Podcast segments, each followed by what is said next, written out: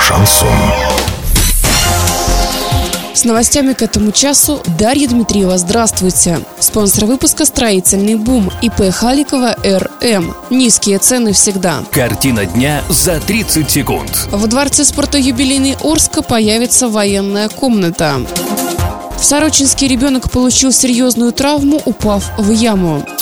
Подробнее обо всем. Подробнее обо всем. Во Дворце спорта «Юбилейный» в текущем сезоне появится так называемая военная комната, где будет располагаться специальный судья для просмотров видеоповторов. Об этом представителям СМИ рассказал генеральный директор хоккейного клуба «Южный Урал» Олег Пивунов. Создание специального отдельного охраняемого помещения для видеопросмотра – это новое требование высшей хоккейной лиги. Теперь, по словам Олега Игоревича, судьи в случае необходимости необходимости не будут делать это самостоятельно. Им результат просмотра будет сообщать специальный судья, который весь матч будет находиться в этой военной комнате и отвечать именно за спорные моменты.